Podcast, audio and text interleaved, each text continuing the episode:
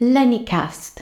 Experiences, thoughts, meetings, radio, and everything that can happen in life. Chant the Mahamantra. Hare Krishna.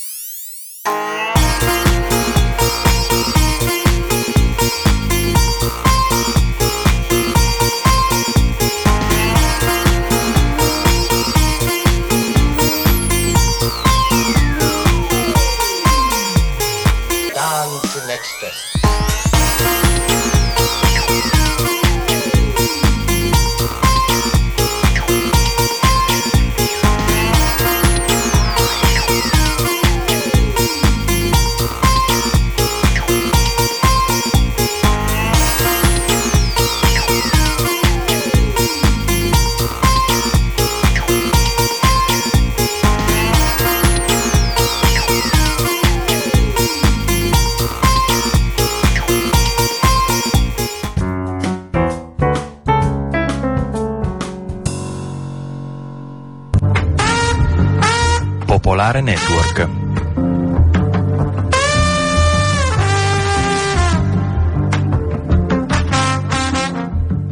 Popolare Network, buongiorno le notizie. Funerali di Stato mercoledì nel Duomo di Milano per Silvio Berlusconi, l'ex presidente del Consiglio fondatore di Forza Italia è morto questa mattina alle 9.30 al San Raffaele di Milano. In corso in questi minuti il trasferimento della sua salma verso Villa San Martino, la sua residenza di Arcore. Domani la Camera Ardente sarà allestita nello studio Mediaset numero 20, il più grande della TV di Berlusconi a Cologno Monzese. Mercoledì invece lo dicevamo il funerale in Duomo. In queste ore arrivano messaggi di cordoglio da parte di tutti i leader politici italiani eh, e non solo. Poco fa eh, ha espresso il suo cordoglio il presidente della Repubblica Sergio Mattarella. Berlusconi ha detto è stato un grande leader politico che ha segnato la storia della nostra Repubblica incidendo su paradigmi, usi e linguaggi. Berlusconi eh, aveva 86 anni, il leader di Forza Italia eh, è morto questa mattina dopo essere stato ricoverato alcuni giorni al San Raffaele eh, di Milano da venerdì scorso per essere sottoposto ufficialmente ad alcuni accertamenti legati alla leucemia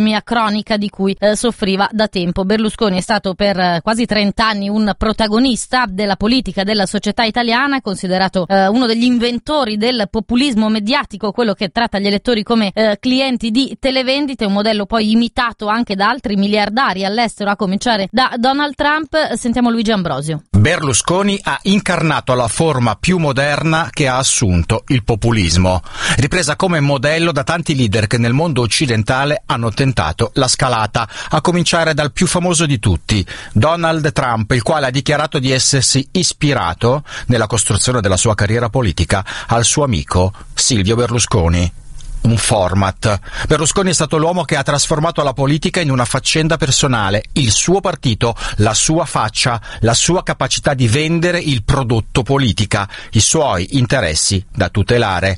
La personificazione e la semplificazione estrema del messaggio e pure del contenuto. Applicava alla politica i principi della vendita su cui aveva costruito il suo impero economico. E cosa esiste di più semplice del calcio? Scendo in campo disse, mutuando quella metafora, e i suoi deputati erano gli azzurri e il suo partito aveva come nome lo slogan della nazionale Forza Italia e prima ancora il Milan, ovviamente. Gli elettori vennero trattati come clienti da conquistare con i sorrisi, l'empatia, il vestito buono e la promessa di un sogno di ricchezza per tutti, il nuovo miracolo italiano. Nuovo perché il primo miracolo italiano fu quello degli anni 50-60, gli anni del boom economico dopo la guerra e la ricostruzione. All'Italia, che usciva a pezzi dopo la fine della Prima Repubblica, si vendette l'illusione del ritorno a quegli anni, gli anni dell'ottimismo e della gioventù, la forma più moderna che ha assunto il populismo, che ha avuto un prezzo molto alto, l'Italia inchiodata agli interessi del capo, trasformati in interessi di tutti, le leggi ad personam, il culto della personalità che ha trasformato la politica in un balletto tra chi lo idolatrava e chi lo odiava, berlusconismo e anti-berlusconismo. I suoi comizi si aprivano con una canzone che lo celebrava, meno male che Silvio c'è. Il culto della personalità nel momento del trionfo era una macchina perfetta di consenso senso e nel momento del declino ha rischiato di trascinare tutti giù con lui. I telespettatori sono come bambini di 12 anni, poco dotati, disse una volta il Berlusconi imprenditore. Poi iniziò a fare politica. E naturalmente la morte di Silvio Berlusconi è un piccolo terremoto nello scenario politico italiano. Che cosa succederà ora nel centrodestra? Sentiamo Monica Guerzoni, giornalista del Corriere della Sera. Ovviamente ci possono essere grandi ripercussioni, forti ripercussioni sulla maggioranza di governo perché eh, c'è un, uno dei tre partiti eh, della maggioranza che è appunto Forza Italia che dovrà ricostruirsi, dovrà vedere se è possibile resistere e continuare a essere sulla scena politica senza Silvio Berlusconi che ha incarnato il partito per tutti questi anni, appunto a sua immagine e somiglianze. Bisognerà vedere se ci sarà una capacità forte di Giorgia Meloni di attrarre in Fratelli d'Italia alcuni diversi parlamentari e rappresentanti sul territorio del partito oppure da parte della Lega lo stesso tentativo di accaparrarsi pezzi eh, di elettorato anche, non soltanto di scelta politico. Eh, le sue idee sopravviveranno, ma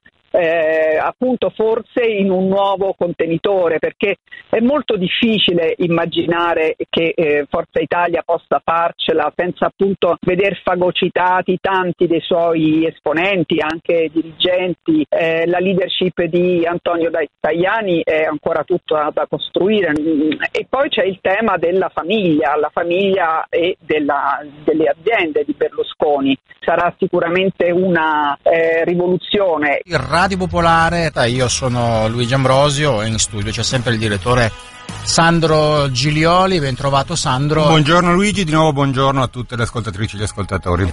Questa volta è vero, Berlusconi è morto, la notizia è arrivata poco prima delle 10, l'ora ufficiale del decesso è quello delle 9.30, aveva 86 anni e si era un po' capito l'altro giorno quando l'avevano ricoverato di nuovo per uh, la patologia del sangue che lo affliggeva. Così era la formula ufficiale che veniva utilizzata, naturalmente un eufemismo per dire la leucemia che l'aveva colpito. E allora Sandro ci dicevamo, adesso prendiamo anche i messaggi e le telefonate delle ascoltatrici e degli ascoltatori cercando di stare nel campo del giudizio storico e politico, naturalmente di Berlusconi, che è la cosa che ci interessa di più elaborare insieme. E poi naturalmente nel corso di questo, questa fascia di diretta, come poi faremo anche per tutto il giorno, negli altri spazi che dedicheremo a questa notizia, raccoglieremo e racconteremo da bravi cronisti le reazioni che arrivano.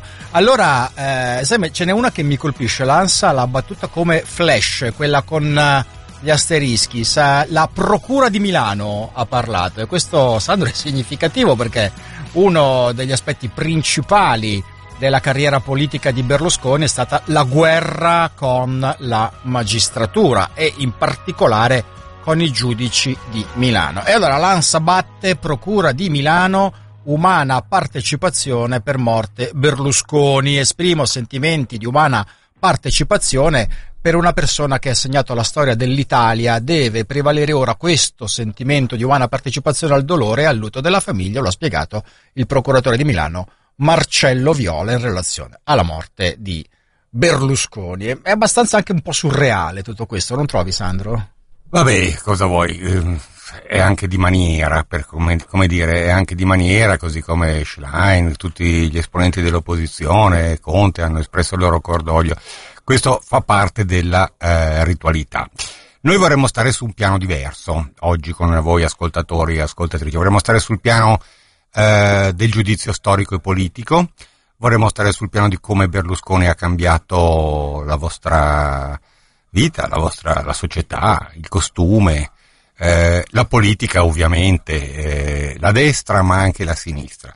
Noi apriamo i microfoni convinti che eh, dalle vostre voci non appariranno parole d'odio, perché le parole d'odio sono in qualche modo eh, l'altra faccia del, dello spaventoso, già in corso processo di beatificazione. Vogliamo rimanere sul piano del giudizio politico, storico, sociale, di costume, intellettuale se volete. E ovviamente intanto interromperemo ogni tanto le vostre telefonate, i vostri messaggi anche con la cronaca. Cronaca che ci dice che, eh, lo avete già in parte sentito dai nostri GR, molto probabilmente ci saranno funerali di Stato, addirittura in Duomo a Milano, e anche di questo parleremo, se la cosa vi sembra corretta o non corretta, perché da un lato è stato Presidente del Consiglio più volte, e quindi il funerale di Stato ci può stare, d'altro lato è stato anche eh, evidentemente condannato, pluricondannato, eh, personaggio inviso e odiato da buona parte, da una metà di italiani.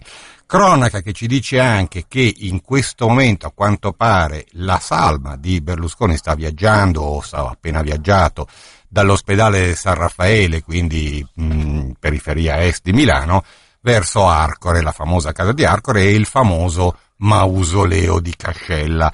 Probabilmente i più giovani non ne hanno mai sentito parlare, ma già negli anni 80 un Berlusconi eh, cinquantenne molto, come dire, attivo, non ancora politicamente, ma come imprenditore, sia come palazzinaro, sia come imprenditore televisivo, si fece costruire questo, questo mausoleo ipogeo, cioè sottoterra, da quello che era lo scultore più, più cool di quel periodo, cioè appunto Cascella, qualcuno lo chiamava l'Henry Moore italiano.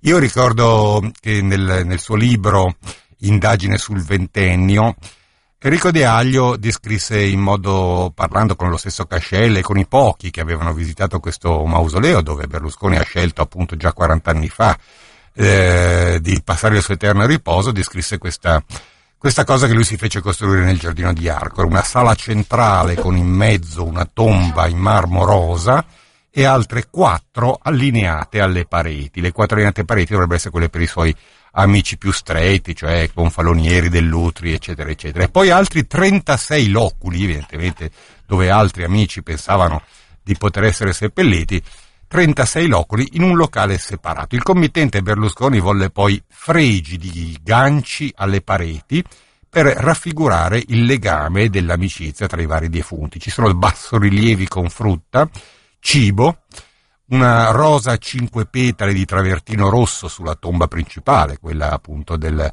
eh, del nobile che si fa seppellire nella sua villa come gli antichi romani, e poi c'è anche un potente motore che riscalda e illumina tutto, tutto l'ipogeo. In alto eh, Cascella si sbizzarrì con 12 colonne innalzate verso il cielo e sovrastate da sfere, mezze sfere, piramidi, cubi e figure che ricordano il Guernica di Picasso e poi anche una squadretta massonica. Eh, non dimentichiamoci che i simboli massonici non mancano nella villa di Arcore, molti di questi sono all'interno di questo mausoleo di Cascella.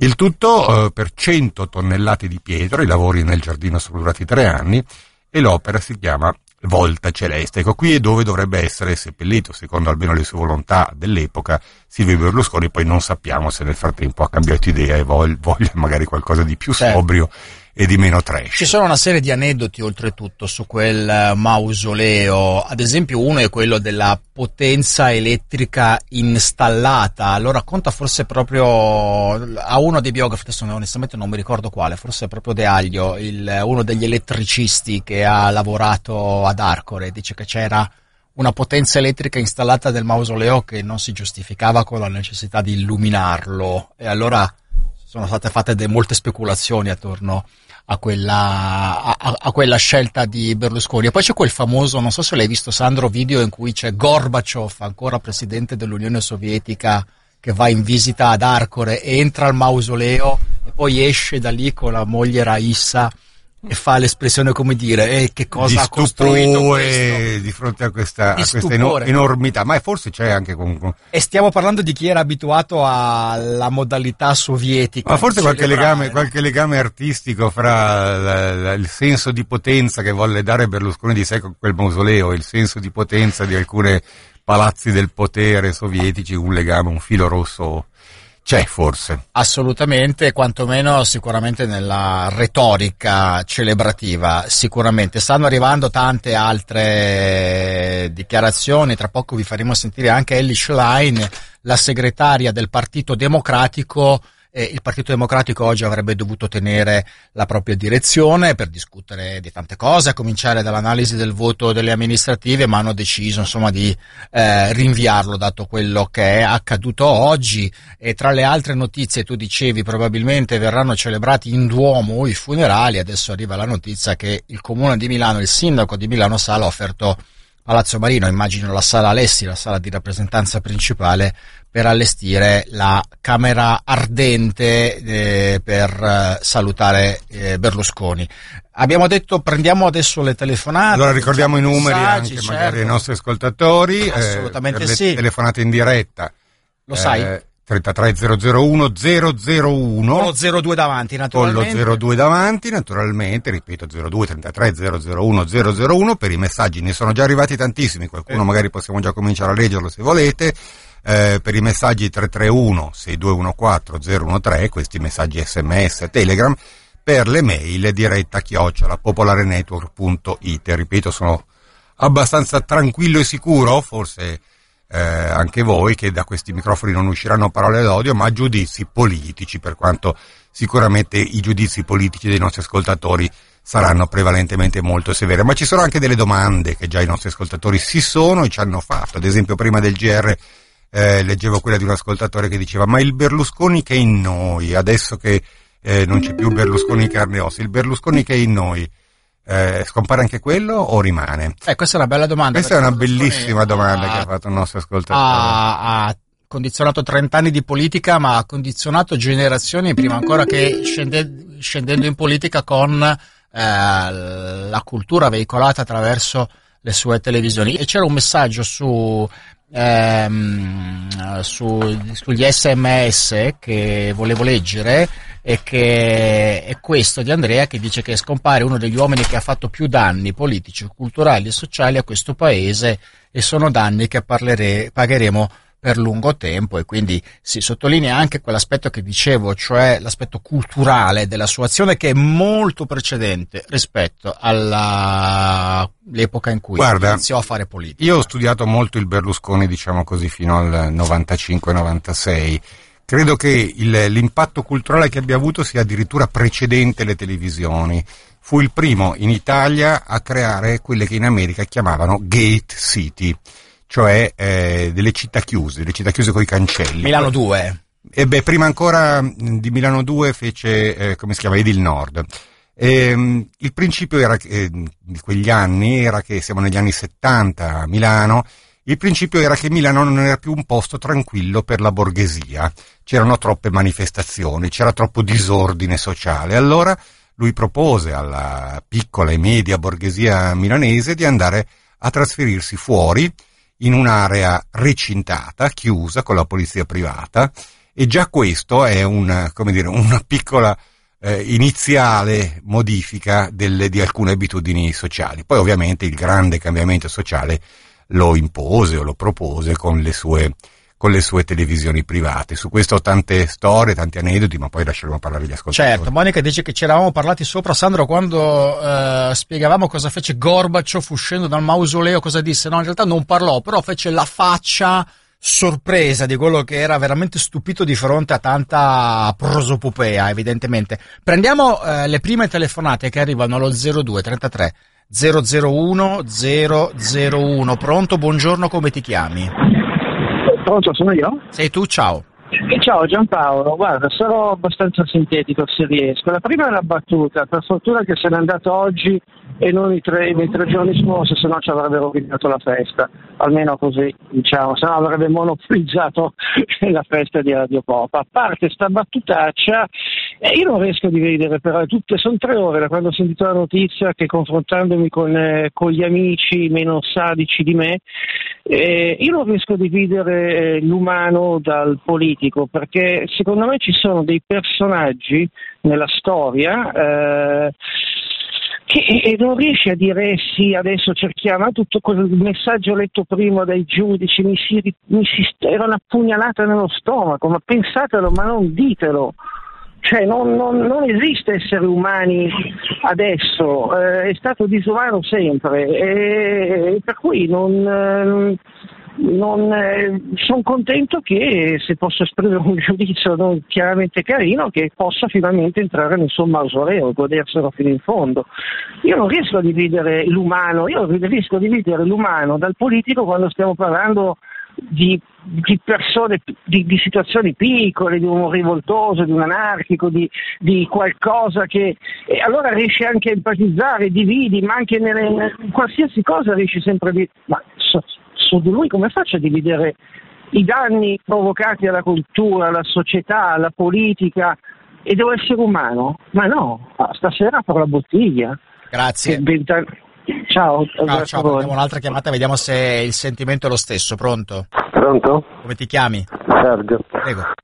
Ma io penso che la grande rivoluzione di Silvio sia stata appunto quella culturale, cioè nel senso che lui ha rotto con le consuetudini e diciamo anche con le ipocrisie di un'Italia democristiana e comunista. Entrambe le chiese vedevano il, il, denaro come lo sterco del diavolo, per cui abiti dimessi, vacanze dalle orsoline o che ne so. In, mentre invece lui eh, citando Max Weber, eh, l'ascesa intramonta- intramondana, ha presentato il denaro, la ricchezza, il fatto della riuscita come qualcosa di cui andare fieri, da mostrare di ostentare.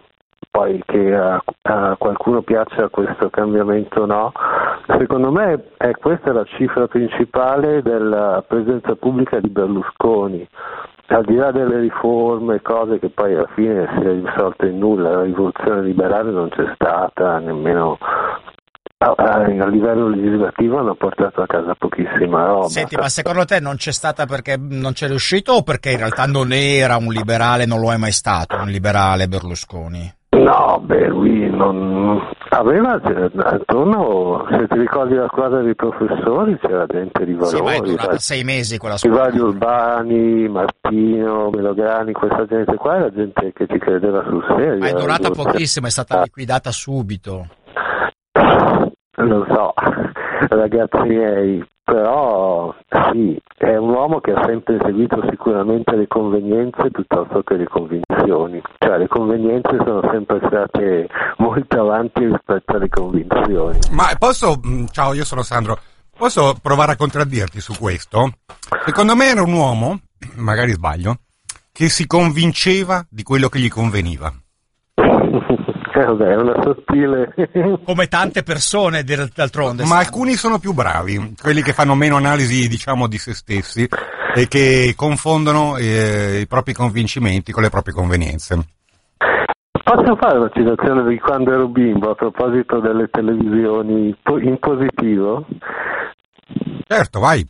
Allora, lui mi ha fatto scoprire il basket e il football americano, grazie alle belle telecroniche di Ian Peterson, e alle sublimi telecronache di Gianni Clerici e Rino Tommasi ho amato il tennis e poi anche la squadra di giornalisti che c'erano agli albori, cioè c'era dentro Bocca, eh, Arrigo Levi, Ducconi, altri, non, non, si può liquidare tutto come robaccia. Beh, beh io su questo mi per, posso, mi contraddico sempre oggi, mi devi perdonare ascoltatore. Allora, io la ricordo benissimo quell'operazione di prendere alcune grandi firme eh, note e portarle in televisione. Andò malissimo, andò malissimo e quello era veramente, secondo me, invece oh, un'ipocrisia. Cioè lui faceva una televisione che mm, diffondeva, diciamo così, subvalori eh, che poi erano quelli, lo sappiamo, del, dell'edonismo estremo, del consumismo, eh, del, del, della mercificazione del corpo della donna, ehm, trash. Hm? E poi cercava di metterci davanti questa cosmesi, cioè queste 4-5 grandi firme che infatti hanno collaborato poco, male, benché lui li riempisse di soldi, e se ne sono andati perché si sono rapidamente resi conto, sto parlando di Arrigo Levi, di Giorgio Bocca in particolare, che erano lì a fare, come dire, la copertura, il velo alla, alle schifezze che andavano nelle tutte le altre 24 ore di, di, di, dei programmi. Questa è la mia opinione, ovviamente. Però stat- hanno fatto anche delle cose buone, delle buone trasmissioni. Se ricordo un, un'intervista di bocca a, a Enzo Tortora appena uscito di galera, tanta roba.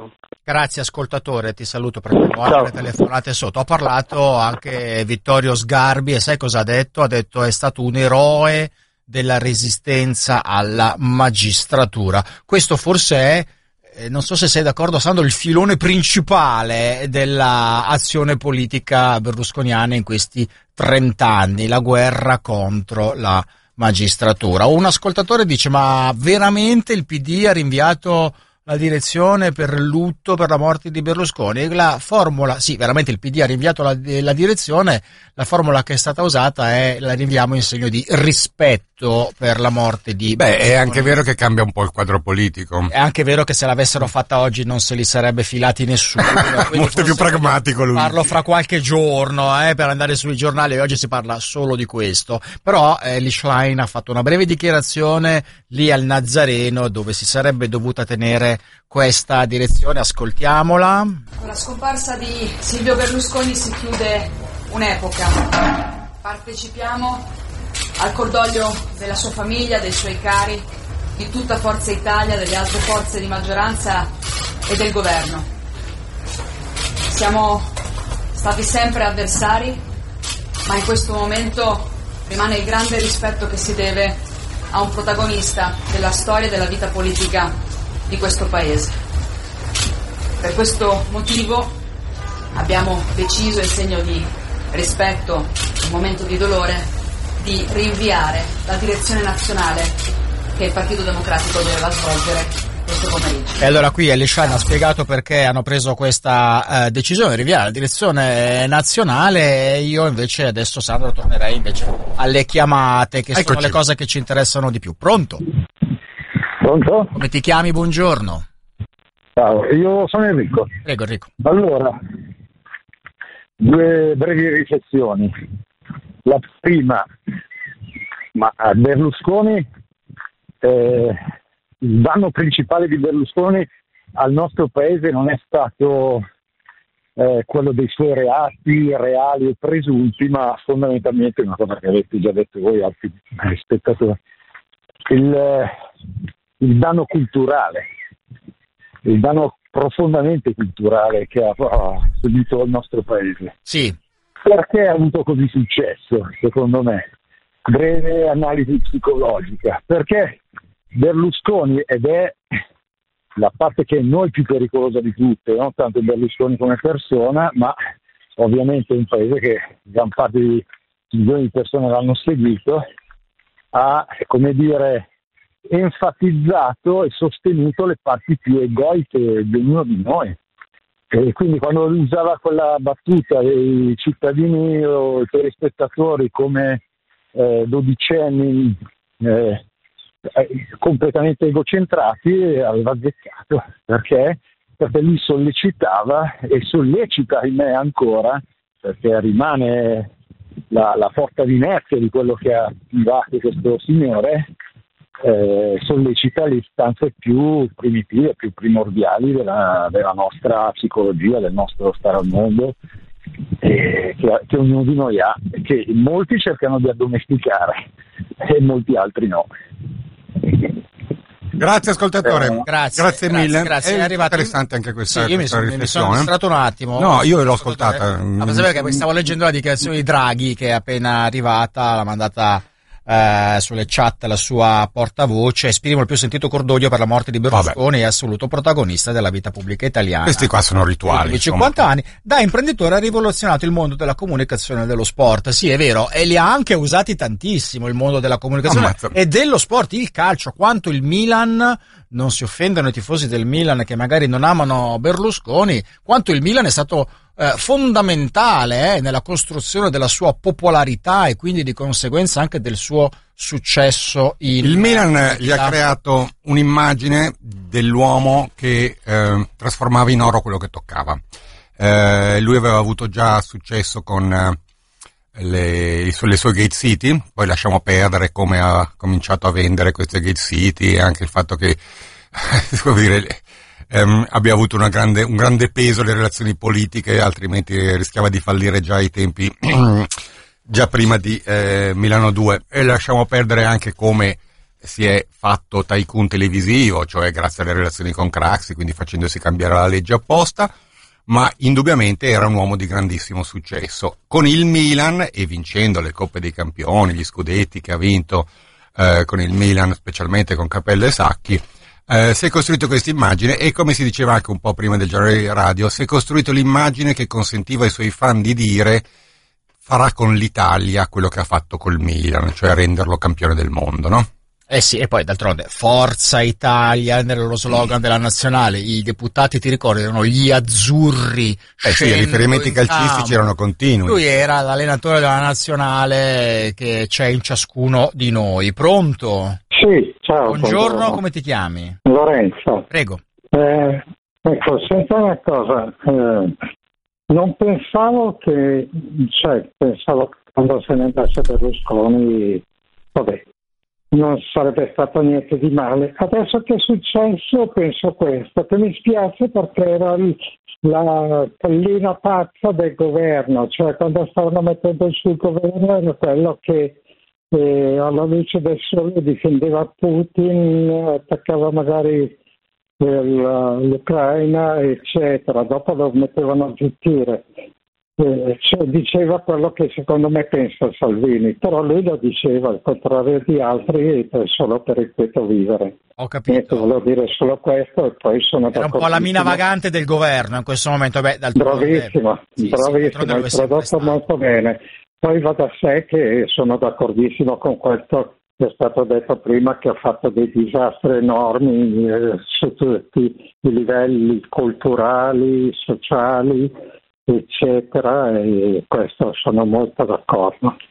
Va Grazie. bene, volevo dire questo, grazie, a voi. Grazie, grazie. Ti Ciao. saluto. 02 33 001 001 è il numero per chiamarci. Qualche messaggio, Luigi? Eh, assolutamente sì. Ha plagiato gli italiani, scrive Pierangelo su Telegram, e ha precipitato l'Italia nel più vieto populismo e malaugurato e becero provincialismo, virgolette, internazionale, dice. È bella questa definizione. Provincialismo internazionale mi, mi sembra abbastanza azzeccata e curiosa come definizione. Certo, anche se poi è stato copiato in tutto il mondo, no? È Trump che quando ha iniziato a fare politica ha detto il mio modello è Silvio Berlusconi, si pensava scherzasse e invece... Sì, è stato copiato come, come dire, come mm, modello di politico che entra, di miliardario, che entra nei soldi, grazie, nei, nelle politiche grazie ai suoi miliardi, ai suoi soldi e che usa i media, tanto quanto eh, ha fatto Berlusconi e poi eh, sappiamo che Trump l'ha fatto soprattutto con eh, Twitter, ma ehm, in generale il- il- la televisione, se la rivedi oggi, la televisione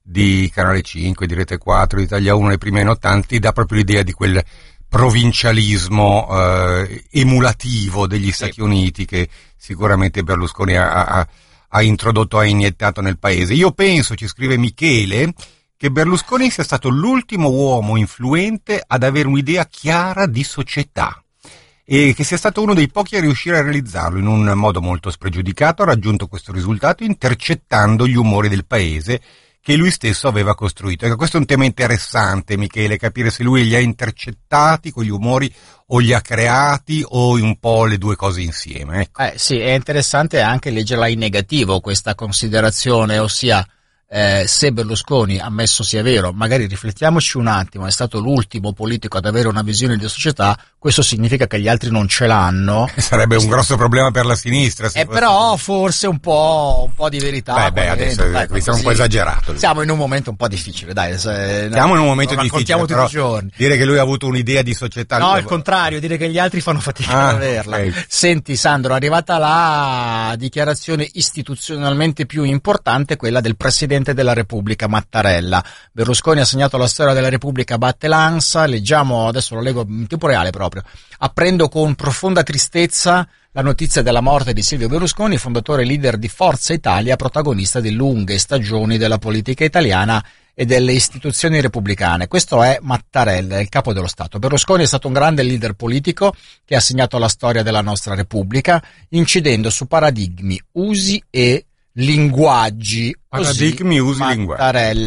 Incidendo su paradigmi, usi e linguaggi. Diciamo che l'ha detto nella maniera istituzionalmente più corretta possibile Mattarella, che fu Eh. uno dei più importanti avversari di Berlusconi, lui che veniva dalla sinistra democristiana, ricordiamo quando la sinistra eh, DC si batté, Berlusconi ancora non, non- faceva il politico di professione contro quella riforma del sistema radiotelevisivo cui facevi cenno che lo favorì così tanto, ci cadde un governo e per anni loro sono stati degli avversari importanti. Mattarella davvero democristiano riesce a dire cose terribili con il massimo della istituzionalità. È anche il capo dello Eh, Stato. È anche il capo dello Sì. Stato, però è- in questo è stato bravissimo perché incidendo su usi linguaggi e cosa ha detto? Usi linguaggi e paradigmi. E paradigmi. No, paradigmi è, però è- difficile. È un modo straordinario per dire quello che noi stiamo dicendo da alcune ore, cioè che è imbarbarito questo paese. Ma Giovanni dice, ma vi ricordate quando viaggiando all'estero ci si vergognava di essere italiani? Sì, Giovanni, ce lo ricordiamo e non ce lo dimentichiamo. Siamo qua per dare dei giudizi politici, come si diceva, o anche culturali e sociali, e questo è un fatto che non ci dobbiamo dimenticare. Prendiamo una chiamata, pronto? Pronto, sono io. Buongiorno, sì, come ti chiami? Mi chiamo Paolo e vengo sono eh, Veneto, ciao. Allora, aderisco con difficoltà, ma da abbonato e da comunista al, eh, all'invito del direttore di non trasmettere messaggi d'odio e quindi data anche la mia età eh, vi, mm, vi invito e mi invito, invito tutti a riflettere sull'origine del buon eh, Berlusconi. La sua discesa in campo che voi avete mh, ben documentato, eh, credo durante proprio il eh, giornale radio delle 12.30, è cominciata eh, a seguito dell'esclusione di Craxi dalla vita politica italiana e in quel momento la coalizione di progressisti che comprendeva diciamo la sinistra ampia dell'epoca fallì proprio perché Berlusconi riuscì a compiere il miracolo di, eh, eh, di quelle alleanze trasversali tra il nord eh, con la Lega e il sud con Alleanza Nazionale e quindi a conquistare la maggioranza. Credo che lì vada cercato uno snodo importante della storia d'Italia e che questo vada indagato. Un ultimo messaggio riguarda eh, le interviste. Per favore, andate a intervistare i lavoratori e le lavoratrici e non gli studenti dell'università fondata da Silvio Berlusconi. Allora, non ci si pensava di andare all'Università di Berlusconi. No, credo che si riferisca al fatto che noi eravamo con il nostro inviato Roberto Maggioni davanti a San Raffaele e c'erano dei, dei ah, ma perché fan. sono lì, perché sono lì, Però sai, devi- sono Con lì tutta- vicino. con ok, tutta- per- sì, sì, Ah, sì, sì, il direttore che- ha capito benissimo, con tutta, con tutte le simpatie e la stima. Va bene, noi siamo andati con il nostro inviato davanti a San Raffaele a raccogliere fatto- voci, i ragazzi che ha trovato Certamente. Roberto erano quelli, insomma, dai. Non è che hanno fatto un Certamente. manifesto politico della radio. Certamente, Salute lì a- è lì certamente. a- Non prendetela- Raffaele. Non prendetela sul personale. No, no.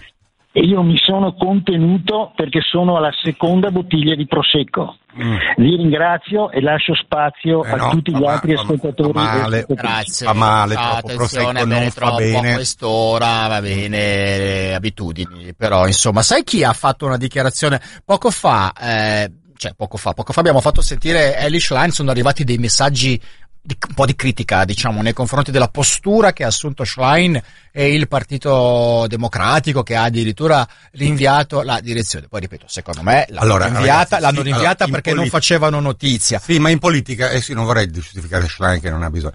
In politica si fa così, cioè ci sono delle ritualità che sono, eh, servono anche a far dire, a evitare che domani qualcuno dica gli sciacalli, che qualcuno Ah, dica a, a cadavere siti." caldo insultano.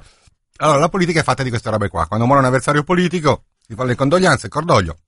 Vero, non vero, non importa, eh, falso, eh, probabilmente, però ehm, eh, la politica è fatta di queste robe qua. Oh, noi siamo una radio libera, eh, non abbiamo bisogno di ritualità, eh, cerchiamo di evitare le parole d'odio perché eh, siamo mm, umani, ma il giudizio politico permane. Ad esempio, continuano ad arrivare messaggi, Luigi, in cui ma vi siete dimenticati? Ma ci siamo dimenticati della testa della P2? No, Ma non no, siamo non ci siamo affatto dimenticati di niente, la P2 E non ci dimentichiamo di niente. fascisti, Mm. come diciamo la figura eh, delle donne è stata utilizzata e trattata. Il conflitto eh, di interesse, il, lodo Alfane, il legittimo impedimento. Persona, non ma... ci dimentichiamo niente. Assolutamente. E abbiamo una giornata davanti anche di più di una. Però io volevo tornare ai commenti dei politici perché ha parlato anche Giuseppe Conte, o meglio ha scritto su Twitter. Silvio Berlusconi, scrive Giuseppe Conte, è stato un imprenditore e un politico che in ogni campo in cui si è cimentato ha contribuito a scrivere pagine significative della nostra storia.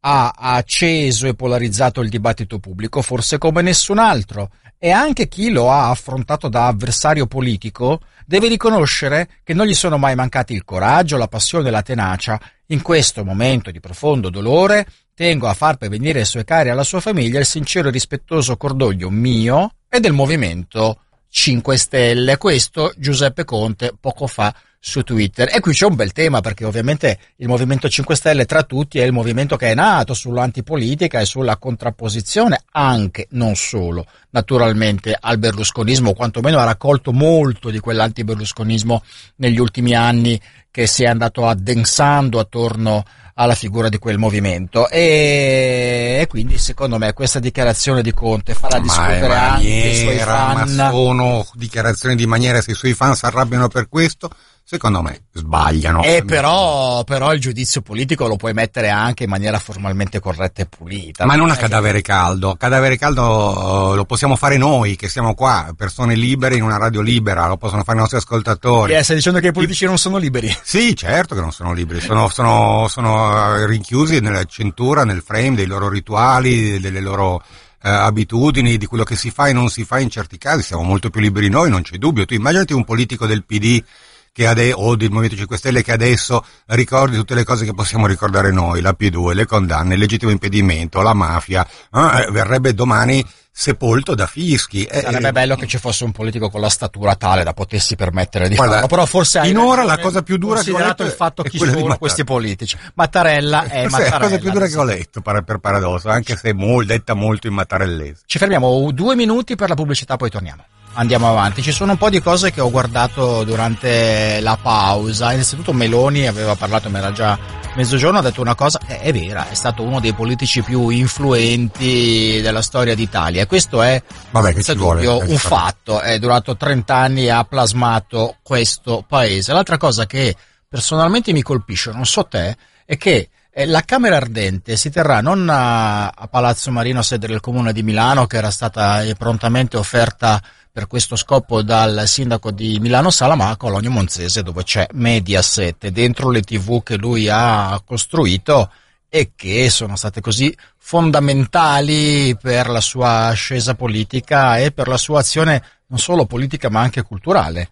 Del Beh paese. sì, però è coerente la privatizzazione anche della morte, la privatizzazione del lusso, del lutto, chiedo scusa, l'azienda come il, il vero luogo che lo rappresenta molto più di quanto non fosse eh, Palazzo Marino. Mm, Berlusconi era milanese, lo sappiamo, profondamente milanese, però sono tantissimi anni che non vive più a Milano e soprattutto la sua, la sua identità forte effettivamente è più quella dell'imprenditore che quella del milanese, quindi è coerente in questa privatizzazione del lutto che la Camera Ardente sia fatta in azienda. Un altro... Una roba che trovo tristissimo, eh, personalmente. Eh certo, un altro dei temi che ovviamente verranno, dovremo affrontare nei prossimi giorni è che fine faranno le sue aziende. Adesso vedo una televisione sta mandando in onda delle immagini, fotografie di famiglia, soprattutto quelle dei figli. Forse lì c'è Marina Berlusconi che vorrebbe continuare a lavorare, a fare il suo mestiere a Mondadori, gli altri chi lo sa, insomma è complicato mantenere la proprietà di tutto quel uh, impero mediatico. Adesso però facciamo un salto davanti all'ospedale San Raffaele di Milano, ancora con il nostro inviato Roberto Maggioni, Berlusconi è morto all'ospedale San Raffaele. Buongiorno di nuovo Roberto. Sì, buongiorno, ciao Luigi. Noi in realtà ci siamo tutti spostati, noi giornalisti, eh, dall'ingresso principale del San Raffaele a un'uscita diciamo secondaria, lato proprio eh, opposto rispetto a dove eravamo prima perché eh, da qui uscirà il uh, feretro di Silvio Berlusconi, il carro funebre che trasporterà eh, la salma a Villa San Martino ad Arcore. Come dicevi poi la Camera Ardente sarà invece allestita allo studio 20 di Mediaset a Cologno Monsese a partire probabilmente già da domani e i funerali di Stato invece saranno mercoledì nel Duomo di Milano. Qui quindi si sono eh, accalcati tutti i giornalisti che stavano prima dall'altra parte, adesso vedo dei movimenti, c'è un'auto con un lampeggiante blu che fa, blu che fa retromarcia nel parcheggio di questo ingresso eh, secondario dell'ospedale San Raffaele, qualcuno dei eh, fan di Forza Italia Silvio Berlusconi, un ragazzo adesso davanti a me con la maglietta e la bandiera di eh, Forza Italia si è, si, si, si è, portato qui, insomma ha lasciato l'ingresso del San Raffaele per evidentemente salutare il passaggio del carro funebre con il feretro di Silvio Berlusconi a bordo, però sono poche persone, qui non è arrivata, non c'è la folla di, eh, di fan, di sostenitori di Silvio Berlusconi, saranno arrivate forse una ventina di persone, 30, principalmente persone che abitano qui in zona, eh, qui di fianco c'è Milano 2 costruita da Silvio Berlusconi con l'Edil Nord negli anni 70 e questa è proprio una zona mm, simbolo e simbolicamente importante per Silvio Berlusconi, Milano 2, San Raffaele, Via Olgettina, insomma un pezzo della sua storia, soprattutto quella eh, iniziale e finale si è, è, passato da qui e non lontano ovviamente poi c'è eh, Cologno Monzese con gli studi eh, di Mediaset. Quindi qui tutti sono in attesa che esca il carro funebre, cameraman, fotografi, qualche curioso, come dicevo, e stiamo aspettando. Allora Roberto facciamo così, quando si muove qualche cosa chiami in redazione e ritorniamo in diretta. A dopo. Ciao Roberto Maggioni, vogliamo leggere qualche messaggio? Sando poi c'è molto, molto volentieri, volevo leggere questo messaggio che purtroppo non è... Ah sì, firmato, Franco. Franco ci scrive... In fondo è come se ci avesse lasciato solamente l'uomo, l'attore che interpretava il personaggio, una maschera che continuerà a esistere nell'eterna commedia italiana, dentro di noi, perché ovunque, fuori di noi e viceversa. Questo è un messaggio che in qualche modo dà l'idea di come il berlusconismo sia entrato eh, e faccia parte di questo paese, ma forse non solo di questo paese. Eleonora da Firenze dice giustissimo che la Camera Ardente sia nulla nella sua azienda, mentre non condivido ha fatto l'offerta del Duomo di Milano. Non sappiamo ancora se c'è stata un'offerta formale, comunque diciamo che la voce in questo momento è che i funerali si tengano in Duomo. Eh, ci saranno um, con tutta probabilità funerali di Stato, ma perché Berlusconi è stato più volte Presidente del Consiglio, ha avuto insomma un, uh, un, ruolo, istituzionale. un ruolo istituzionale che probabilmente gli consentono di, consentono di poter fare questa cosa. C'è questo messaggio che dura meno di una riga, dispiace solo che sia stata la morte e non la sinistra a sconfiggerlo. Beh, sì, sicuramente sì, eh, sicuramente sì. Um, vabbè, qualcuno ci chiede se ai funerali arriverà Putin, no, non credo perché Putin se mettesse piedi ha in qualche Italia problema verrebbe, a venire verrebbe incarcerato immediatamente.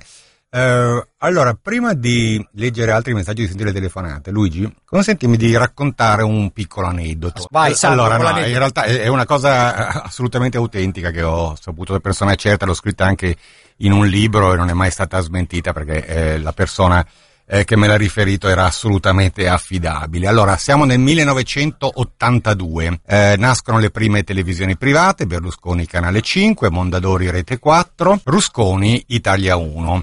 Uh, Rusconi, Edilio Rusconi, proprietario di Gente, un editore che ha fatto un po' la storia dell'editoria settimanale di basso livello, diciamo pure in Italia, che faceva libri di destra. Edilio Rusconi mette su questa televisione, che è Italia 1, in concorrenza con Canale 5 di Berlusconi, ma dopo un po' si accorge che i conti non vanno abbastanza bene perché Berlusconi svende gli spot, stava facendo dumping. In altre parole, per cercare di mettere in difficoltà, avendo lui una maggiore liquidità, le aziende concorrenti, continuava a abbassare i prezzi degli spot in modo da sottrarli alla concorrenza e portarli a, a quella che allora si chiamava Fininvest, a Canale 5. A un certo punto Edilio Rusconi manda delle ambasciate a Berlusconi per mettersi d'accordo, per fare cartello insieme sugli spot, per andare eh, a una cifra che consentisse a chiunque eh, di pagare gli spot allo stesso livello, non sotto una certa cifra. Allora c'è questo incontro a quattro. L'incontro a quattro avviene in, eh, in via Vitruvio, al 43, dove all'epoca aveva sede la Rusconi, ed Elio Rusconi riceve Silvio Berlusconi, ciascuno con il suo principale collaboratore, quello di Berlusconi era Urbano Cairo, l'attuale editore della Sette.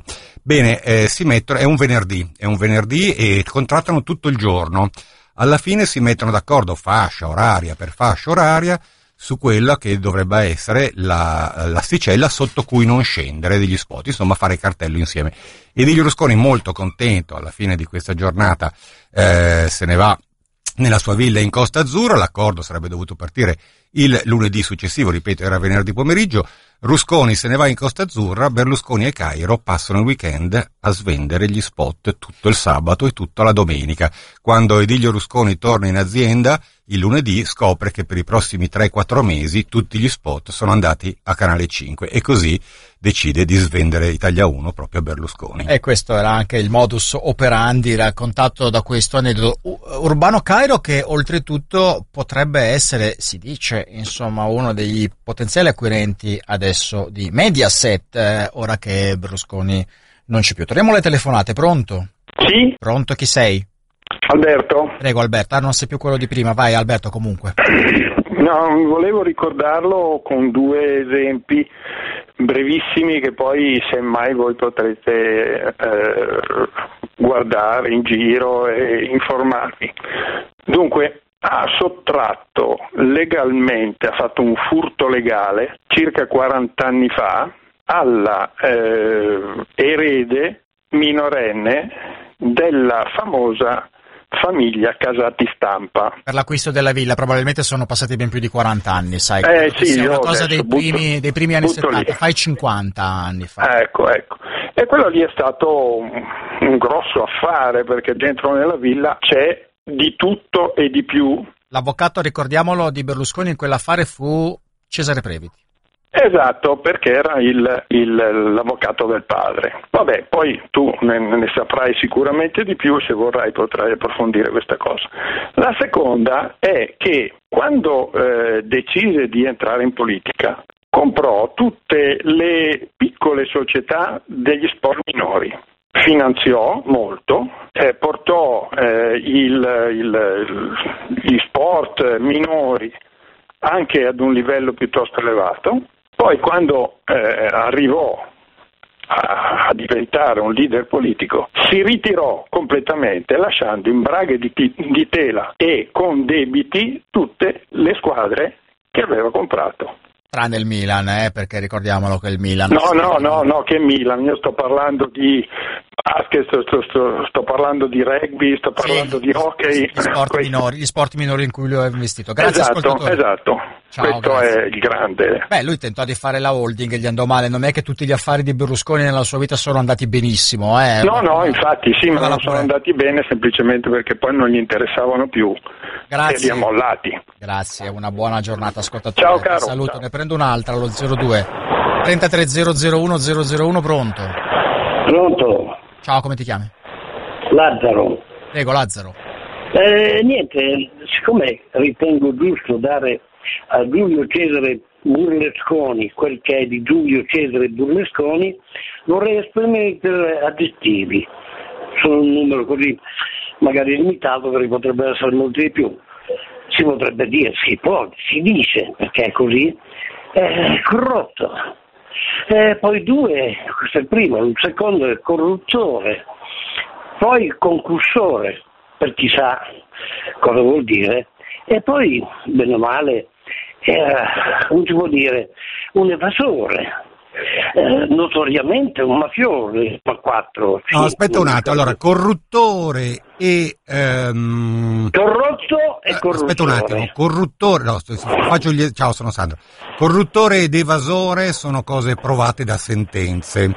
Sì. Eh, no, mafio- concursore anche, Aspetta, Sandro, mafioso no, Sandro, mafioso- ferma- mafioso fermatevi no, per quanto... due. E Fermatevi lì, fermatevi lì tutti e due perché c'è Roberto Maggiore a San Raffaele perché sta uscendo la salma dall'ospedale. Sì, è- Roberto. È, è appena uscito, è appena uscito il carro, un carro blu eh, scortato da un'auto davanti, due È auto uscito. dietro e poi un'auto Roberto. dei carabinieri e quindi è uscito il, è uscito il carro funebre con la salma di Silvio Berlusconi in questo momento. Si va quindi a Cologno. Ad Arcore. Ad Arcore o a Ad Cologno? Arcore, ad Arcore, a Villa Eh. San Martino ad Arcore, poi verrà allestita la Camera Ardente a Cologno Monzese, agli studi Mediaset. Agli studi Mediaset questa cosa abbastanza significativa che commentavamo prima, no? la privatizzazione di una vita anche nella, nella morte. E, senti, chi è rimasto lì davanti, Roberto? No, qui siamo solo giornalisti e come ti dicevo prima 3-4 persone, insomma fan, uno con la bandiera di Forza Italia, ma perché è questo ingresso mm, sul retro, ecco. Eh, davanti abbiamo lasciato il, il San Raffaele, l'ingresso principale del San Raffaele una mezz'oretta fa, ma anche lì non c'era una grande folla, sono passati un po' di curiosi, persone che abitano qui nella zona, ehm, un ragazzo con la maglia del Milan, eh, abbiamo anche intervistato prima in diretta, mm, insomma non c'è stato mh, mm, insomma, n- nulla di particolare se non appunto curiosi, qualche eh, sostenitore di Forza Italia, qualche stimatore di Silvio Berlusconi, in particolare per le interviste che ho fatto ieri erano più eh, sul Berlusconi imprenditore, imprenditore, il Milan, poi quando si parlava di politica politica anche lì i giudizi un po' si dividevano, venivano fuori anche ovviamente le ombre e i lati eh, negativi della figura di Silvio Berlusconi. Meno male. Che per, sì, no, ma anche tra chi lo, diciamo, lo esaltava ecco, come imprenditore, come presidente del Milan, poi una metà di questi eh, eh, sulla politica invece faceva un passo indietro e vedeva anche eh, l'aspetto eh, insomma, negativo che eh, Berlusconi ha, ha, lasciato su tutto il nostro paese. Ecco. Roberto, grazie dal San Raffaele. Adesso naturalmente l'attenzione di tutti, anche nostra, si sposta ad Arcore, soprattutto visto che noi rimarremo fuori, noi cronisti, eh, proprio per cercare di comprendere se ci sarà presenza popolare, anche se poi Arcore non è comodissima da raggiungere e soprattutto non è che si possa entrare nella casa di Berlusconi. La, la vedi da lontanissimo. La stradina lì che porta alla villa è presidiatissima, però probabilmente un po' di presenza popolare ci sarà. Adesso io ho davanti due monitor con le televisioni, un, una, una TV All News ha lo schermo diviso in due, da una parte c'è ancora il San Raffaele, dall'altra c'è Arcore, appunto l'ingresso della villa con la macchina dei carabinieri che staziona lì ferma in attesa che arrivi tutto il circo mediatico, i sostenitori di Berlusconi. Dall'altra parte il TG1 trasmetteva poco fa le immagini del Berlusconi trionfante. Te lo ricordi Sandro quando era il 2007 forse lui mise insieme Bush e Putin a pratica di mare, voleva fare il kingmaker della nuova Nato lui dentro anche, anche, la Russia. Lui anche recentemente, un anno e mezzo fa, quando pensò di candidarsi al Quirinale, ritirò fuori quella storia di pratica di mare sostenendo, e questo qua c'è tutto il marketing eh, farlocco di Berlusconi, che lui aveva messo fine alla guerra fredda, te lo ricordi? Assolutamente sì. Lui aveva messo fine, ovviamente era una una sciocchezza inaudita. No? C'era Reagan che si rigirava nella tomba. Non aveva messo fine a nessuna guerra fredda, ma in questo come comunicatore lui aveva la capacità di ripetere tantissime volte una bugia fino a che almeno una parte di italiani ci credeva. Assolutamente sì, e pur, purtroppo viene da dire quando le sparava così grosse, quella parte di italiani che ci credevano era anche piuttosto consistente. Ma guariremo il cancro entro tre anni, il più grande presidente del Consiglio degli ultimi 150 anni, cioè non aveva paura di spararle. Perfino quando uscì dopo il Covid sostenne che il suo Covid era il più grave d'Europa. Uno dei più cinque più gravi del mondo. Dei cinque più gravi del mondo. Cioè era sempre una, una sparata continua. Eh. E, e, poi ricordiamolo, l'uomo della provvidenza lo disse Don Verzé, che era stato il fondatore dell'ospedale San Raffaele. Don Verzé sosteneva che Berlusconi avrebbe vissuto 120 anni grazie alle cure che gli venivano sperimentali, che gli venivano garantite a San Raffaele. Ne ha vissuti 86, è morto questa mattina alle 9.30 proprio all'ospedale San Raffaele. Silvio Berlusconi aveva una leucemia ed era stata una delle tante malattie eh, che ha avuto nella sua vita e che ha dovuto affrontare nel corso della sua esistenza. Silvio Berlusconi. Ritorno alle telefonate, direi allo 0233 001 001 pronto. Pronto? Ciao, come ti chiami? Ciao, mi chiamo Gianni. Prego. No, no, niente, volevo dire, con l'autorevolezza di essere il nipote del fattore dei, marchesi, dei marchesi casati stampa di Soncino, questa mattina ho scritto, quando ho sentito la notizia della Radio Popolare, finalmente sul mio profilo Facebook No, ma io non ho capito chi sei te. Io sono il nipote del fattore dei marchesi del Casati Stampa di Soncino. Ah, interessante, cioè tuo, no, no, era, era, tuo nonno, era, tuo nonno, il fattore? Era, era mio nonno. Lo tuo nonno faceva, questa... Eh, scusami, no, aspetta, aspetta un attimo. Tuo nonno stava quindi nella villa di Arcore quando la villa di Arcore era di proprietà dei marchesi Casati Stampa? Ma più che nella villa di, di Arcore, stava nelle ville dei marchesi casati stampa di Soncino, che tra l'altro hanno fatto una fine eh, che eh, guardando la storia di, di, di, Berlusconi ha qualche affinità, nel senso che eh, sono morti a causa di festini chiamiamoli così. Sì, questo è storico. eh, storico, vic- no? Le vicende sessuali Tu sei del- vecchio, avvenute in quella casa Tu sono sei vecchio lo sai. Eh, vecchio sarei, sarai tu, dai. no, scherzo. No, scherzo. io sono anziano. Eh, no, vabbè, io sono forse anche di più. Comunque, eh, la storia del- di come avvenne, che poi finì in tragedia con la vicenda Eh, di Festini, e lì ci fu la prima vicenda opaca di Berlusconi, perché il Eh, modo in cui vai, Berlusconi, il modo in cui Berlusconi, assistito dall'avvocato Previti, riuscì, riuscì a strappare quella villa alla giovane, giovanissima, minorenne erede del- dei conti che era rimasta orfana, insomma, la, la- la prese a un prezzo stracciato. no? Senti, ma tuo nonno, tuo nonno ti raccontava poi della... No, mio del nonno dopo? purtroppo, mio nonno purtroppo è morto a 46 anni perché per eh, dividere due contadini che si stavano prendendo a cazzotti per contendersi un vitello è morto poi dopo qualche mese. Ah, ok, di, quindi, eh, quindi lui eh, non ha vissuto il dopo e non ha l'arrivo di vissuto il dopo, Berlusconi. però ha vissuto il durante. Io non l'ho conosciuto perché lui è morto prima di io nascesse. Però vedete, volevo dare questa su. Io lo dico perché, in qualità di nipote, questa mattina, eh, dopo aver sentito la trasmissione, la notizia dell'Oggi Popolare, ho acceso immediatamente la RAI eh, per capire come trattava la questione.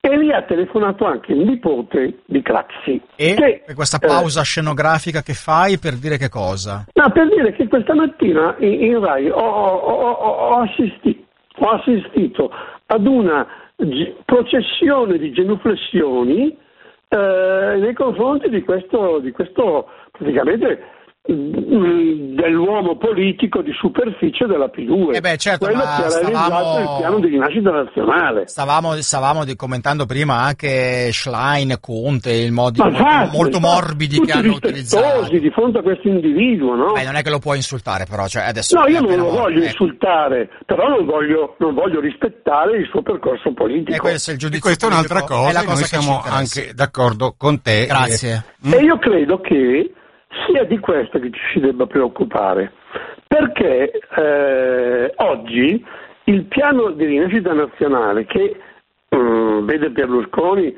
come eh, protagonista nella sua realizzazione, gode del rispetto e degli ossequi del ceto politico e istituzionale, compreso il Presidente della Repubblica. Cazzo, mi girano i coglioni! Grazie, ti fermo qua perché si sta Guarda, io devo andando dire, oltre. Ciao, de- ciao, devo ciao, dire ciao, ciao, tu avrai eh, i cosiddetti girati, devo dire che però il messaggio di, Tatare- di Mattarella in cui ha... Tattarella? Tattarella era un politico Sarebbe di bello, tanti ma anni è fa. morto, eh, non È morto. Allora, il messaggio di Mattarella in realtà eh, rispetta tutti i canoni delle istituzionali del cordoglio, ma quando dice che ha inciso sul- sui paradigmi e sulla società del paese, racconta anche un po' la lontananza sua di Mattarella, che in quegli anni faceva eh, già politica ed era lontanissimo come esponente della vecchia sinistra democristiana da questa, da questa, da questa, questi paradigmi, come li chiama Sai lui, quelli forse introdotti for- da Berlusconi. Adesso magari non voglio aprire con te una discussione, però No, questa è una discussione che a noi due piacciono, ma anche a tanti Mm. di que- Forse la sinistra di C fu l'area politica che lo combatté di più, lo osteggiò di più. Beh, lui vedeva, certo, lui aveva questa idea che sinistra democristiana e comunisti fossero alleati contro di lui, mentre il suo alleato era Craxi. Questa era la dinamica mh, Certo, politica del- certo. dell'epoca. Senti, questo messaggio di Maria un po' cioè, celebriamoci, vi- ci vuole ringraziare perché dice che abbiamo usato le parole eh, per le parole che abbiamo usato, che siamo stati gli unici media a essere stati così incisivi. Beh, gli altri effettivamente adesso, adesso non voglio giudicare il lavoro degli altri, però eh, biografie su biografie, come dicevi tu Sandro, no? in questi casi si usa il coccodrillo, non dico agiografico, però quello, quello che non va E noi a cerchiamo- pungere cerchiamo di a dove è necessario. Mentre Marco invece ci critica, dice non ho capito il senso del vostro continuare a parlarne, sembra quasi che ne facciate pubblicità. Marco, eh, ovviamente il tuo parere è del tutto lecito, ma forse è stato un personaggio che ha caratterizzato questo paese per 20, 30, 40 anni e forse vale la pena di parlarne senza apologie, senza geografie, ma vale la pena di parlare. Senti, c'è questo messaggio che mi fa troppo ridere che questo ascoltatore si chiede perché non ci sono i Simpson su Italia 1. Li hanno Ah, sì? censurato- eh, Hanno censurato i Simpson, non lo sapevo, però sono contento che tu ascoltatore e ascoltatrici di solito a quest'ora puoi guardare i Simpson. Io li ho guardati per anni e questo Eh. è un appuntamento imperdibile, assolutamente. Pronto? Sì, pronto. Ciao. Ciao, sono Giovanni. Ciao Giovanni. Ehm, no, allora io due cose al volissimo. Io ero piccolo quando Berlusconi, diciamo, era al governo, quindi ero proprio un bambino, sono cresciuto, con, si parlava solo di lui, mi ricordo che già ascoltavo Radio Popolare con i miei. Quanti si anni parlava- 29. Quindi tu sei nato che Berlusconi era già uomo politico. esatto, quindi diciamo sulla parte prima sono un, mi so un po' poco, però nel senso comunque ho, ho sempre letto e, e sentito tante cose, ho le mie idee, ma non, non è questa la cosa, insomma, cioè, secondo me... Era Premier quando sei nato, era Premier. Sei del 95? Esatto, eh, no, sono del 93. 93, allora stava preparando il partito. Vai, vai, scusa, ti ho interrotto. E no, nulla, mi ricordo che l'obiettivo un po' della sinistra ai tempi era combattere Berlusconi, cioè secondo me lui è stato uno, almeno nella mia, nei miei ricordi ovviamente, il primo che ha, ehm, ha creato questa polarizzazione in cui la sinistra non aveva più le sue proposte, le sue idee. Ed è una cosa che, cioè per carità, ci sono le, le- le idee della sinistra, le proposte e tutto, però a livello di dibattito politico, che poi è quello che si è visto un po' anche nelle ultime elezioni, ehm, lui ha impostato questa cosa, cioè la sinistra è diventata quella cosa che si contrapponeva contro qualcosa, contro qualcuno. Il E famoso, il famoso anti-berlusconismo. Guarda, io ne è parlo- stato speculare al berlusconismo. No, beh, Esatto. speculare non mi piace, Luigi. Ma secondo me... No, speculare non mi piace. Io ne parlavo, ascoltatore, ne parlavo stamattina con Franco Monaco, che è stato uno dei fondatori dell'Ulivo con Romano Prodi, e gli ho posto questa domanda, perché è un dubbio che viene anche a me. Cioè, eh, io non penso che sia speculare, io sono stato fieramente anti-berlusconiano, ho anche parlato al famoso Ah, eh, questo- No è per questo Bidet. che non ti piace. Mm? No, il No Bidet, cos'era nel 2009? Ehm, ecco, io credo che eh, ci sia stata, che non sia stato sbagliato l'opposizione al berlusconismo e a ciò che rappresentava, anche un'opposizione molto dura e mettere sempre in luce gli orrori, il conflitto di interesse, il legittimo impedimento, il lodo Alfano, tutte quelle porcherie lì. Credo che accanto a questo forse il progetto politico della sinistra non ci sia stato, cioè che ci siamo fermati lì, che contemporaneamente non abbiamo avuto un'idea di paese alternativa. Franco Monaco mi ha detto che secondo lui io sbagliavo su questo, perché vabbè, lui appunto, essendo uno dei fondatori dell'Olivo, sosteneva che l'Olivo era invece un progetto alternativo di paese, quindi che la mia visione era sbagliata. Questo per dirti che è un tema di dibattito quello che poni tu, assolutamente. Grazie, Certo, che, ascoltatore. che poi, che poi no, giusto per chiudere, forse si è un po' anche ehm, portato avanti fino ai giorni d'oggi, nel senso che comunque anche le, anche le ultime dinamiche che vediamo, quelle più recenti, non c'è più Berlusconi in quella posizione, però è rimasta un po' quella- quel tipo di... del- eh, è giusto attaccare e sottolineare le cose brutte, le cose sbagliate, anzi ce ne sono... Però ecco, forse dovrebbe far riflettere un po' anche questa storia che lui ha impostato eh, di, di contrapposizione, di, di alternativa anche a quello che c'è a destra del berlusconismo. Cioè si dovrebbe, può si dovrebbe guardare a sé, al proprio progetto, invece che a quello dell'avversario o nemico politico. Esatto, tra l'altro io sono di Arcore, sto tornando a casa, Davvero? adesso magari mi fermo un attimo. Passa un davanti, come- passa davanti alla villa e vedi com'è. Adesso io ti posso dire che dalla TV sono aumentati sia le macchine dei carabinieri che i- le telecamere e lì davanti, dall'altra parte della TV. Grazie ascoltatore. Ciao, ciao, ciao, ciao, ciao. Qualche messaggio lo posso ancora temone. leggere, Luigi, o Sì, vuoi- poi prendo un'altra telefonata. Va bene, allora dunque c'è qualcuno che ci critica, anzi mi critica, dice Giglioni non vuole che il fu venga chiamato mafioso, mentre Umberto Bossi lo chiamava senza complessi il mafioso Sì, d'Arcore. l'ha chiamato per sei mesi il mafioso di Arcore, poi, ci ho ci sono quello. alleati per Però possiamo dire almeno che frequentava mafiosi eh, e al presidente Mattarella quelli che frequentava Berlusconi li hanno uccisi il fratello, scrive Marcel, sì, non è che io non voglio che si dica mafioso, io ho semplicemente fatto notare all'ascoltatore che alcune cose che ha dette come corrotto, corruttore, sono tutte cose ehm, come dire, provate da sentenza. Per quanto riguarda i rapporti di Berlusconi con la mafia c'è un'amplissima letteratura, io personalmente sono convinto che abbia avuto rapporti molto, molto stretti, ma è una letteratura storica, politica, storiografica, non ci sono sentenze della magistratura, quindi formalmente non si può dire eh, Berlusconi mafioso. Ci sono altri messaggi che arrivano, una eh, ascoltatrice, anzi un ascoltatore Cesare mi eh, corregge, ha ragione. Previti non era l'avvocato di Berlusconi quando Berlusconi si pappò a due lire la casa di Arcore, la villa di Arcore. Previti era l'avvocato proprio della ragazza, della giovane minorenne Casati Stampa e appunto eh, diciamo il sospetto, anche qua non ci sono sentenze, è che Previti abbia contribuito alla svendita fregando fondamentalmente l'erede e poi sia entrato in quel modo nel giro di Berlusconi, Previti poi condannato per altre questioni. Beh, Previti ti ricordi quando diventò ministro della difesa nel primo governo Berlusconi quante polemiche. Io di Previti ricordo non facciamo prigionieri, la sua visione della democrazia era noi non facciamo prigionieri. E poi è un linguaggio che all'epoca poi prigioniero deve sembrava, lui, eh? sem- sembrava, sembrava in, in, inaccettabile, poi è diventato talmente volgare il linguaggio politico che oggi non facciamo prigionieri. Ma insomma, io lo trovo sempre orrendo. Chi lo so come pronto? Pronto? Come ti chiami? Liliana, ciao. Prego, di dove sei? Abito a Carugate, però di Milano. Lì vicino, Carogate non è distante dai luoghi No, che stiamo infatti, non è descrivendo. Guarda, io sono stata, io ho più di 60 anni, ho 61 anni, sono stata antagonista di Berlusconi, sono stata a tutte le manifestazioni contro Berlusconi quando lui è sceso in campo, tanto antagonista, molto, molto. Lui d'altronde, come tanti hanno detto, era mm, nella sua logica è venuto dopo Craxi, quando un certo logica la Milano da bere, una certa logica è andata, è caduta in basso per la storia della, quello che è venuto fuori su Craxi ed è stato portavoce, è portavoce di tutta una logica, una logica legata al potere del- dei soldi. è, que- è quello che e, e l'ha portata avanti, però eh, io quello che vo- posso dire di lui è che lui è sempre stato molto coerente su quello e quello è stata una, una sua arma vincente, la coerenza anche nelle cose più brutte che ha fatto perché vedi l'oggettina, cioè le- tutte le festine ad Arcore, tante cose che veramente poi da, da femminista veramente mi hanno fatto schifo e ribrezzo. Però lui era coerente, anche in fondo trasparente.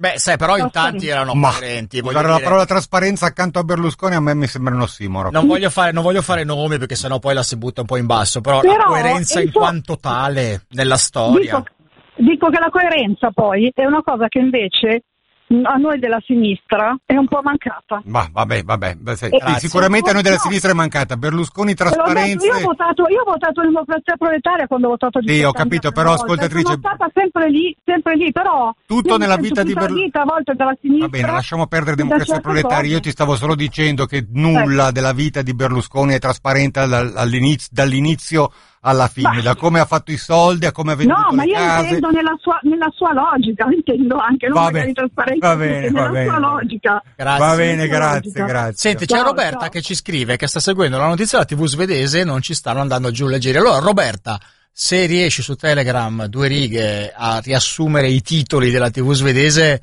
ci divertiamo a leggerlo, e mentre Giuseppe ci ricorda che Fininvest fu creata attraverso 52, Eh, la faccia società della offshore, trasparenza. Sì, tutto dei i cui libri soldi ormai, non eh, si libri sa di Veltri, dove libri di Travaglio, ma non da solo dove- quelli. da dove proveniva. E questo è uno dei misteri, forse il primo, no? Grande mistero mh, irrisolto, non si è mai effettivamente capito all'origine. Come questo denaro. ragazzo di 28 anni, eh, neolaureato, riuscì ad avere una valanga di soldi dalla Banca Sella per eh, creare questa Gate City.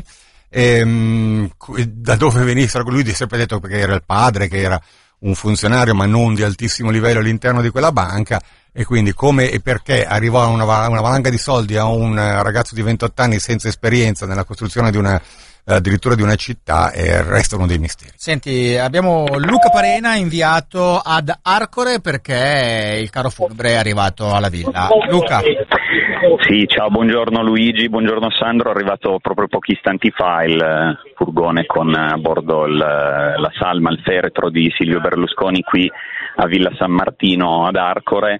E mh, l'arrivo del feretro è stato sottolineato da qualche applauso ecco, delle persone che sono qui presenti, ci sono eh, alcune decine di persone, prima abbiamo giusto così scambiato qualche breve parola con eh, due signori che sono abitanti di qua e insomma hanno detto che si sentivano di venire qua oggi a, rendere onore dal loro punto di vista insomma a Berlusconi e mh, qui vicino all'ingresso della sua villa in una siepe qui accanto sono appese eh, un paio di bandiere una di Forza Italia una dei eh, giovani di Forza Italia. Ci sono in questo momento conto otto mazzi di fiori qualche sciarpa ecco del Monza una sciarpa rossonera. E qui attorno eh, oltre insomma alla folla di giornalisti che potete immaginare carabinieri, polizia, c'è appunto qualche decina di persone un po' sparpagliata qua intorno perché c'è un parco giochi qui accanto alla villa e c'è un centro sportivo poco più avanti e le persone insomma qualcuna all'ombra, qualcuna un po' più vicina all'ingresso insomma si è radunata qua